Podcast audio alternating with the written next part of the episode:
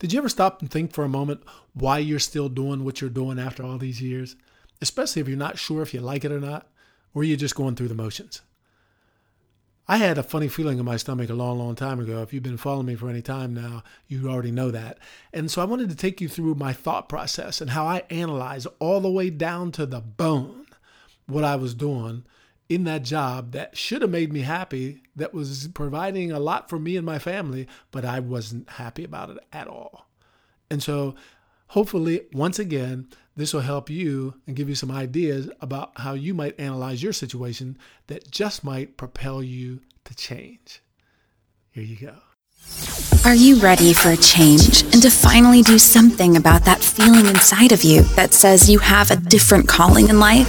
To finally go after that dream or dust off that project you've been thinking of creating but still haven't done anything about yet? Do you need some support, direction, or motivational words from someone who has been there and who understands you?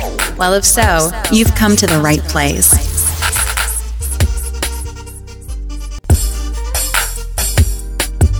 This podcast is a place to find inspiration for those who want to take control and change their lives for the better. Welcome to Life Change Secrets. Here's your host, Tony.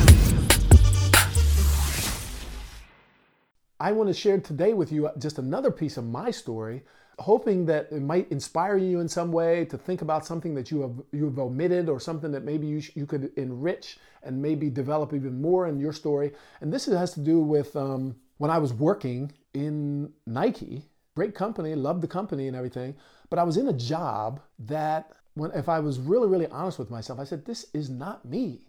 I was a sales manager. And you know, people, and this is the thing that really used to irk me sometimes, is that when I would talk to people about, you know, my desire to change, when I had that funny feeling in my stomach that I used to talk about, you know, in the previous videos, um, and I was thinking, seriously thinking about leaving the company, um, there were people who didn't understand that because they couldn't possibly understand how I was feeling.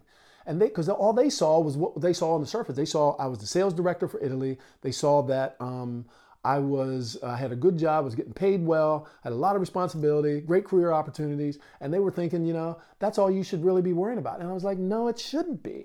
You know, that's your should. It's not my should. And so when I when I was writing this part of the story, I was I was starting to think about and write about how I actually felt about the job that I was doing. And all this stuff just started coming to the surface. I was thinking about how I used to have to go around and meet with customers and talk about retail and talk about sellout of products and uh, go to lunch with them. And I hated that stuff. I didn't like it at all. And then people would say, yeah, but you should just, you know, just work through it. I don't want to work through it. I don't like that, you know, I don't, that's not me. And, and then I started to ask myself, well, what things do you, do you like? The things that I really, really enjoyed about my, my job at that time was I used to enjoy helping people to grow. I, I, you know, I had a lot of people that I had to manage, but it wasn't, I never looked at that just as I have to manage these people. I never looked at it that way. I looked at it like I really want to help these people to grow. I want to help them to grow. One, because it's going to make, if they grow and if they're more autonomous, it's going to make my job easier. But I like the satisfaction of helping somebody to grow and then hearing their feedback and having them thank me for their growth or seeing or helping someone to de- helping to develop one of my employees and seeing them go on to a different part of their career and grow and i had the satisfaction to say I, I had something to do with that. And that I really loved that. The other thing that I helped doing was, was inspiring my sales force to get better results. I hated to sit down doing the numbers crunching. I liked monitoring sales to see who was doing well and who wasn't doing well and who I could help to get better results. I loved that part. I loved doing motivational speeches for them. I had to speak three or four times a year to the entire sales force. And one of the things that I enjoyed tr- immensely was to think of new ways to inspire them. And I can tell you that if you if I go back and talk to certain people who were in, in my audiences back then as my salespeople, they can tell you some of the specific things that I did to make those presentations memorable. Because I said, if I'm going to be um, speaking in a parade of speakers. There was the general manager, there was the marketing director, there was the sales director, who was me, there was the regional managers, there was the, the, the statistics guy, there was the human resources people. All those people had to speak. And after a while, it was like, you know, I could just see the reaction of the audience. And they were like, you know, because there were some of the speakers were really good, but most of them weren't. They were, their content was good, but they just they weren't good communicators. And I was like, you know, and I put that into my mind back then. I said, I want to make sure that whenever I give my speeches, that people are going to remember them. So I had to think of different ways, you know, to do that.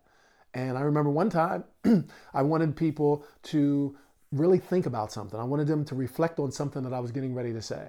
And I said, I want you to close your eyes. I said, but if I ask you to close your eyes, you're all adults, and some of you are going to think this is really silly, and so I'm not going to close my eyes, but I will think what you're saying, but I'm not going to close my eyes. Come on, you know?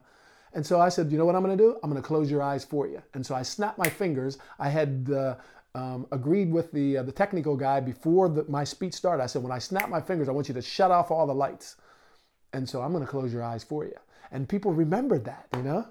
They remembered that and they remembered why I did that. And I always used to do this. Sometimes I would speak um, instead of coming out on the stage and say, hey, you know, this is Tony, um, you know, welcome to the sales meeting. I would um, start my speech from behind the stage and all you could hear was my voice. And so that was something else that I did was different, you know? The other things that I enjoyed about my, my, um, my job was conducting sessions where we actually had to do simulations because I wanted my salespeople that when they got into a sales situation in front of a customer, I wanted them to feel like they've already been there. And the way to do that was to have, have practiced it before. And so I wanted them to do that. I enjoyed that. I enjoyed the time that I spent with top athletes. I spent a week with Michael Jordan. I spent um, some time with Scottie Pippen, David Robinson, Charles Barkley, Sergey Bubka, Michael Johnson, um, Edwin Moses um, and other athletes as well. And one of the things I enjoyed, it wasn't just getting my picture taken with them or spending time with them.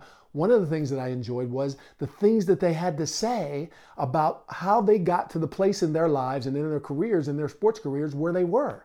And so I used to ask a lot of questions. And I'd like to share that stuff with people, with my sales force, to help. Those are the things that I really enjoyed. So when I, when I was writing my story, I was really, really into all these different things and then and that really helped me to understand was it's not about getting a job to, to make more money or to have a career and to, to you know so that I can say that I'm all that. That's not what's the most important things for me. The most important things for me were all the things that I just talked about.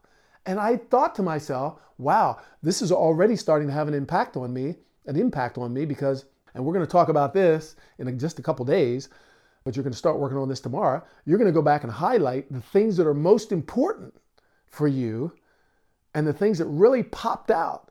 And I'm going to tell you how to do that.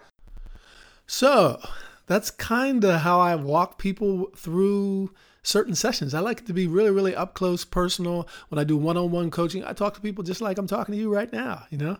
But like I said, I wanted to share some of this stuff with you so that you can get a good idea of what at least my coaching sessions are like. But, you know, like I always say, whether you decide to go through a program like this with me or whether you decide to do it with someone else, if you need it, if you really think you need it, and you can't figure this all out by yourself, then get some help from somewhere. But if you do, make sure that person that you that you decide to work with is personable, is up close, it's somebody you can trust, somebody who really cares about your development. You see what I'm saying? Because that's how I feel. And I hope you can you can hear that in my voice and and see that when you see me on video. Anyway, that's it for this episode of Life Change Secrets.